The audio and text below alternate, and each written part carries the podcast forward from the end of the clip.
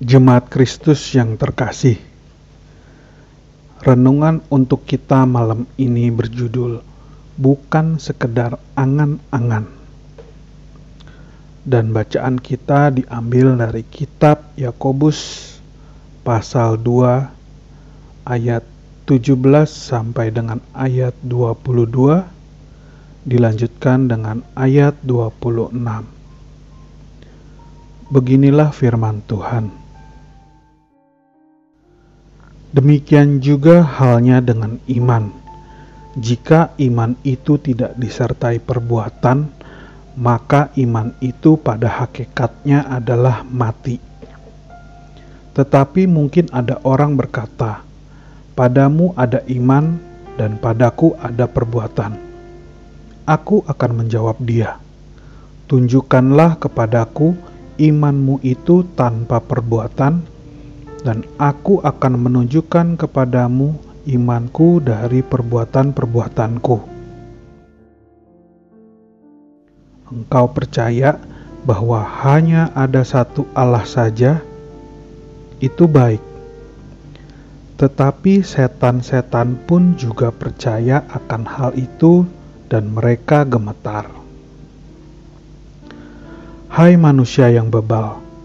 Maukah engkau mengakui sekarang bahwa iman tanpa perbuatan adalah iman yang kosong? Bukankah Abraham bapa kita dibenarkan karena perbuatan-perbuatannya ketika ia mempersembahkan Ishak anaknya di atas mesbah? Kamu lihat bahwa iman bekerja sama dengan perbuatan-perbuatan dan oleh perbuatan-perbuatan itu iman menjadi sempurna. Sebab seperti tubuh tanpa roh adalah mati. Demikian jugalah iman tanpa perbuatan-perbuatan adalah mati. Fenomena penista agama akhir-akhir ini menjadi keresahan bagi kita semua baik munculnya pribadi-pribadi yang melecehkan iman kita kepada Kristus, ataupun saat saudara-saudara kita melecehkan agama lain dalam forum yang bisa diakses oleh halayak umum.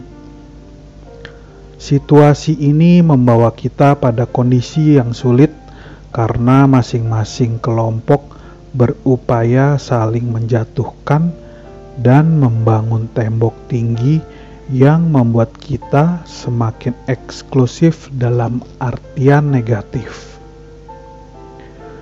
Kita sama-sama mengetahui beberapa orang dari antara mereka sebenarnya belajar tentang agama cukup lengkap dan bisa dianggap sebagai panutan bagi para pengikutnya. Hanya saja yang menjadi persoalan adalah ketika orang-orang ini hanya belajar ilmu agama bukan sebagai wujud kesadaran bahwa mereka sebenarnya sangat kecil dan tidak berdaya di hadapan Allah, justru menggunakan ilmu yang mereka pelajari untuk menjatuhkan dan mengalahkan orang yang tidak sejalan dengan pemikirannya. Hal seperti ini bisa juga dikatakan sebagai iman yang tak mewujud dalam perbuatan yang benar. Karena sejatinya Allah mengajarkan kasih kepada manusia dan hidup dalam kasih yang saling menguatkan dan menjaga.